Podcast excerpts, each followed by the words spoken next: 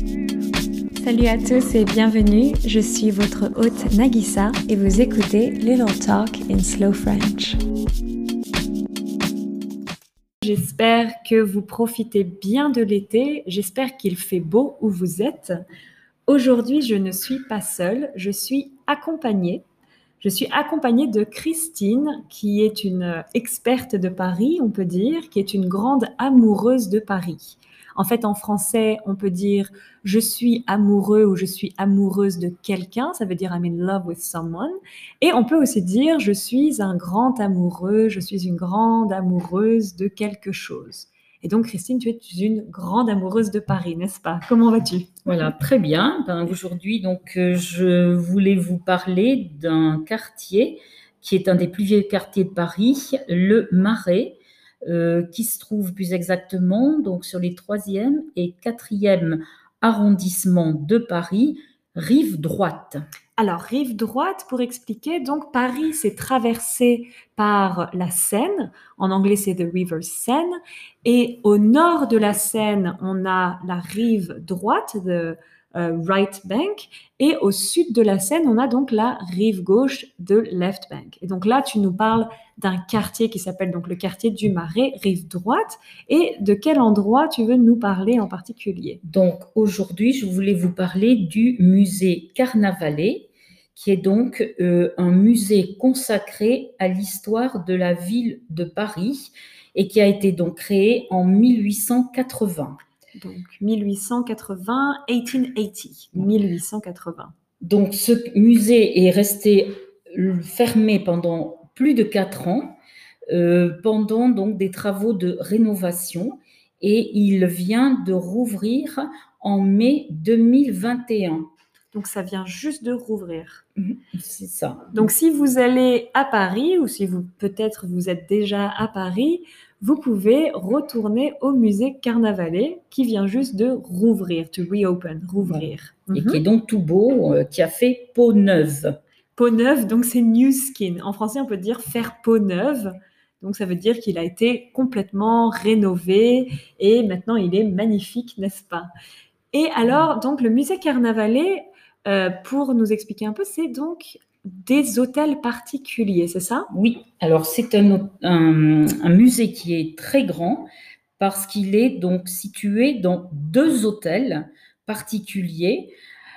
Il s'étend sur un kilomètre et demi euh, donc, euh, si vous le visitez, euh, je vous conseille de vous, de vous équiper de baskets. Ouais, des baskets, donc c'est sneakers. En français, on dit des baskets. Donc, mettez des baskets parce que c'est un grand musée, donc il faut beaucoup marcher. marcher Et alors, les hôtels particuliers. Donc, un hôtel particulier, c'est un concept typiquement français. Est-ce que tu peux nous expliquer ce que c'est? Parce que dans le mot hôtel particulier, on entend hôtel mais en fait, ça n'a rien à voir avec un hôtel. It doesn't have anything to do with a hotel. Ça hmm. n'a rien à voir avec un hôtel. Alors, un hôtel particulier, qu'est-ce que c'est? Un hôtel particulier, donc euh, déjà au Moyen Âge, euh, on trouvait des hôtels particuliers qui étaient habités par des grands seigneurs. Donc des grands seigneurs, c'est lords. Lords. Yes. Uh, at Middle Age, au Moyen Âge. Mm-hmm. Mm-hmm. Voilà, et donc au XVIIe siècle, euh, de nombreux euh, hôtels particuliers ont été construits dans ce quartier du Marais. Euh, donc c'était des hôtels habités par des familles riches, c'était des maisons luxueuses, et dans ces hôtels habitaient la famille et les domestiques, éventuellement aussi les animaux. Donc, pour être sûr de bien comprendre, l'hôtel, un hôtel particulier, c'est en fait une maison dans laquelle vit une seule famille qui est très très riche, qui a beaucoup d'argent. Donc souvent c'était des, bourgeois, des bourgeois, des aristocrates. Voilà. Et mhm. comme tu disais, ils ont souvent, ils avaient des domestiques c'est ça. Et donc les domestiques, ils habitaient euh, avec eux, c'est ça? C'est Ils habitaient aussi dans euh, cet hôtel particulier. Voilà. Donc l'hôtel particulier comprend d'abord ben, un, un, porche avec une grande porte et derrière cette porte se trouve la cour. La cour, donc c'est the front yard. The front yard. La cour. Donc dans cette cour habitent les domestiques et les animaux. Mhm. Ensuite, on trouve la maison principale, habitée par la famille, bien évidemment, et à l'arrière, un jardin. D'accord, donc ça c'est typiquement la composition d'un hôtel particulier. D'abord, comme tu dis, il y a la grande porte, le porche. Mm. Ensuite, il y a la cour, the front yard, où il y a des petites maisons sur les côtés où habitent euh, les domestiques. Oui, Ensuite, il y a la maison principale où habite la famille. Et ensuite, le jardin, c'est ça? C'est ça. D'accord. Et donc, pourquoi il y avait toujours cette cour à l'avant? Voilà, donc cette cour servait à protéger euh, les habitants de, du bruit et également des très mauvaises odeurs de la rue. Alors, le bruit, c'est the noise. Le bruit et les mauvaises odeurs, c'est the bad smells. Yes. Parce que donc, les rues sentaient mauvais, c'est ça? Mhm. Voilà, donc très, les, les rues sentaient très mauvais et également étaient très bruyantes. Donc les personnes qui étaient riches hein, bon, pouvaient effectivement se protéger de cet environnement euh, voilà, pas très euh, agréable. Donc, c'est pour ça qu'on avait une cour, ça permettait d'avoir une distance entre la maison et la rue Et la rue. qui sentait mauvais et Mm. qui était bruyante. D'accord. Et donc, pour revenir à ce musée, donc comme tu disais, c'est le musée de l'histoire de Paris. de Paris, voilà, Et qui donc, commence à l'époque néolithique, donc préhistorique. préhistorique. Voilà, Mhm. et euh, entre autres, on peut euh, découvrir une pirogue. Alors, Mm, une, pirogue, en anglais, c'est pirogue. pirogue. Voilà, une pirogue. Yes. C'était une sorte de bateau, on va dire, un, Un peu. bateau, un bateau, ouais. Et donc, euh, ça nous ramène au temps où on naviguait sur la Seine Mm. dans des pirogues. Donc ça, ça paraît fou, so it seems crazy, ça paraît fou d'imaginer que à Paris, à une époque, on naviguait sur des pirogues sur la Seine, ça. euh, sur la donc là le fleuve. Alors juste euh, une petite euh, un petit une petite information sur la Seine.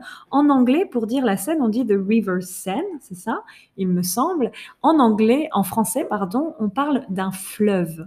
En fait, en français, on fait la distinction entre un fleuve et une rivière. En anglais, c'est juste ri- river, mais en français, on dit le fleuve. Enfin, la Seine, c'est donc on dit que c'est un fleuve. Est-ce que du coup, Christine, tu peux nous expliquer la différence entre un fleuve et une rivière? Voilà, ben, en France, il y a plusieurs fleuves, dont la Seine. Il y a également la Loire, la Garonne, et ces fleuves se jettent dans la mer. Alors, se jeter dans la mer, on dit donc. Flows It- into it the sea. Voilà, it flows into the sea. Yes. Donc ça, c'est la différence entre un fleuve et une rivière. Donc le fleuve, ça se jette dans la mer. Et donc en français, on fait bien la distinction. Donc on ne dit pas vraiment, on ne dit pas la, la- on ne dit pas que la Seine c'est une rivière, on dit que la Seine c'est un fleuve. C'est un fleuve. Et donc à l'époque, on était euh, dans des pirogues sur la Seine. Et si vous allez au musée Carnavalet, vous pouvez voir une vraie pirogue. hein. c'est une pirogue Mhm. authentique de l'époque néolithique. Et qu'est-ce qu'on peut voir d'autre euh, au musée Carnavalet?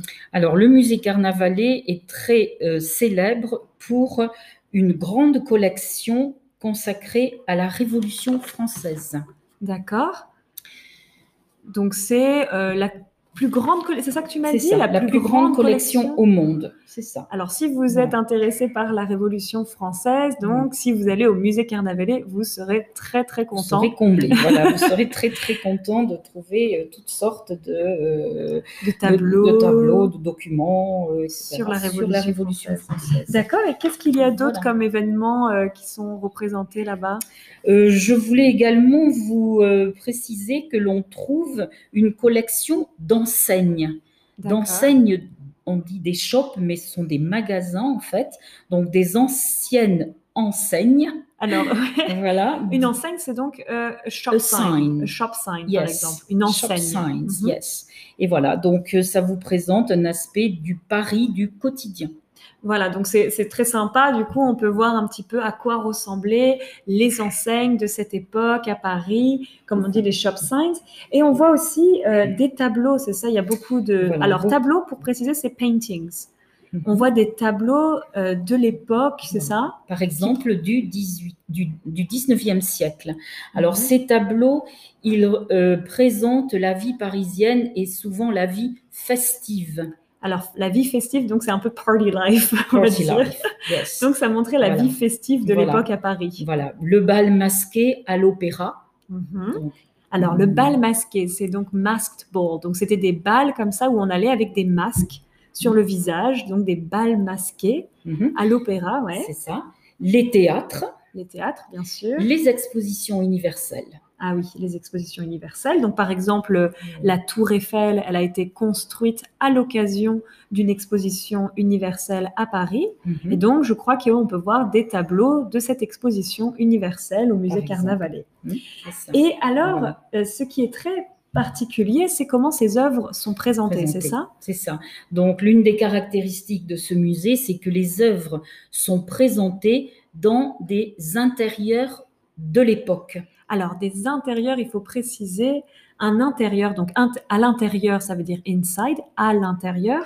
Mais quand on dit un intérieur, c'est a room, en fait. Un intérieur ou des intérieurs. Donc, quand on dit dans les intérieurs de l'époque, ça veut dire euh, in the rooms from this period of time. Donc, en anglais, on dit period room, c'est ça. Yes. Et donc, c'est présenté dans ces period rooms. C'est ça. Donc, euh, ceci donc permet euh, aux visiteurs de découvrir l'histoire de Paris à travers des objets qui sont exposés dans ces intérieurs d'époque. Voilà, ceci donne une certaine atmosphère, même une âme à ce musée. D'accord, donc du coup, c'est une, une, euh, c'est vraiment une expérience immersive. On est, on voit toutes ces œuvres de l'époque qui représentent cette époque, et en même temps, on est vraiment euh, dans les intérieurs de l'époque, dans le décor de l'époque. Donc c'est un peu comme un voyage dans le temps, Dans le dire, temps. a time Voilà. travel. Et il, et il faut aussi rajouter, c'est que cette, euh, ce musée se trouve euh, dans un hôtel particulier, et l'hôtel particulier, au départ, c'est une demeure privée, Oui. Alors une demeure privée, donc c'était a private place, on va dire. private house. A private house, c'est ça, une demeure house. privée. Mhm. Et alors, on peut voir aussi, euh, il me semble que donc il y a la reconstitution de la chambre d'un célèbre écrivain. Un écrivain, c'est a writer. Comment s'appelait ce célèbre écrivain du coup? Donc, c'était Marcel Proust. Marcel Proust. Alors, pour ceux qui connaissent pas, Marcel Proust, c'est un des plus grands écrivains français Mhm. qui est très connu pour son œuvre À la recherche du temps perdu. En anglais, c'est In Search of Lost Time, à la recherche du temps perdu. Et donc, si vous allez au musée Carnavalet, il y a sa chambre qui est Mhm. reconstituée. C'est ça.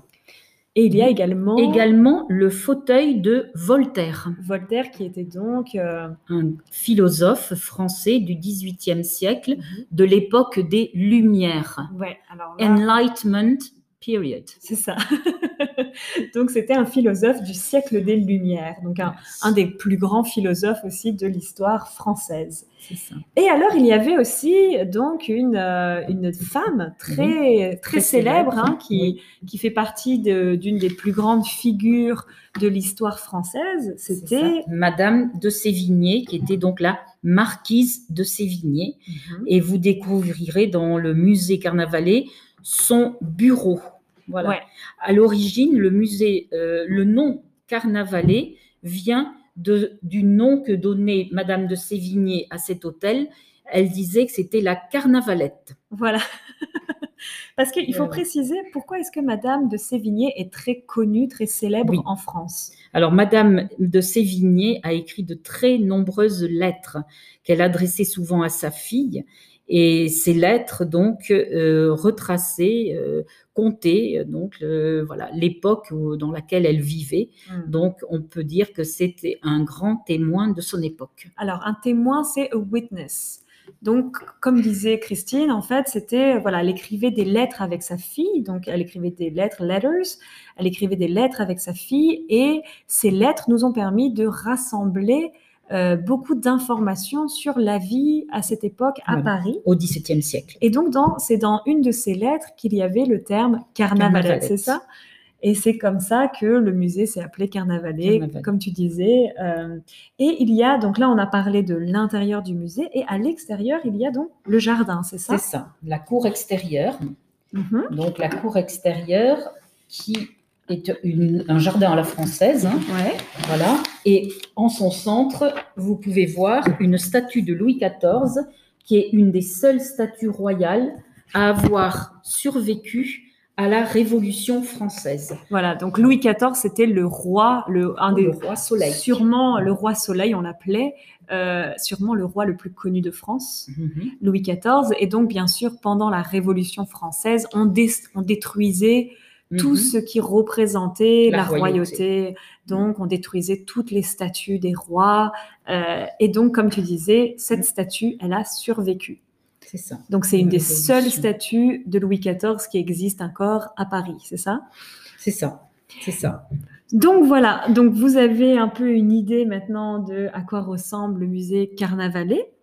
C'est vraiment euh, une très belle expérience d'aller là-bas, surtout maintenant qu'il a été rénové, qu'il est tout beau. Euh, J'imagine, Christine, que tu vas y retourner dès que tu vas pouvoir, c'est ça? C'est ça, tout à fait, oui, bien sûr. hein. Maintenant euh, que les musées ont rouvert à Paris, c'est l'occasion d'y aller. hein. Oui, parce que pendant le confinement, les- tous les musées, bien sûr, étaient fermés. fermé, voilà, pendant de longs mois. Et là, on espère que ça va rester ouvert, n'est-ce pas? Parce que c'est pas c'est pas dit que ça va rester ouvert. Oui. Mais donc peut-être qu'on aura l'occasion d'y retourner ensemble, de retourner euh, au musée Carnavalet. Et j'espère aussi pour vous que vous aurez l'occasion de découvrir ce très beau musée. Et je pense que à l'occasion, je ferai d'autres épisodes sur euh, des lieux euh, dans le quartier du Marais, parce que c'est vraiment un de mes quartiers préférés. Toi aussi, Christine, hein, je sais oui, bien que sûr, tu. bien sûr. Il y aura beaucoup, beaucoup d'autres choses à vous présenter, Ouais. à vous faire découvrir dans ce quartier. Ouais.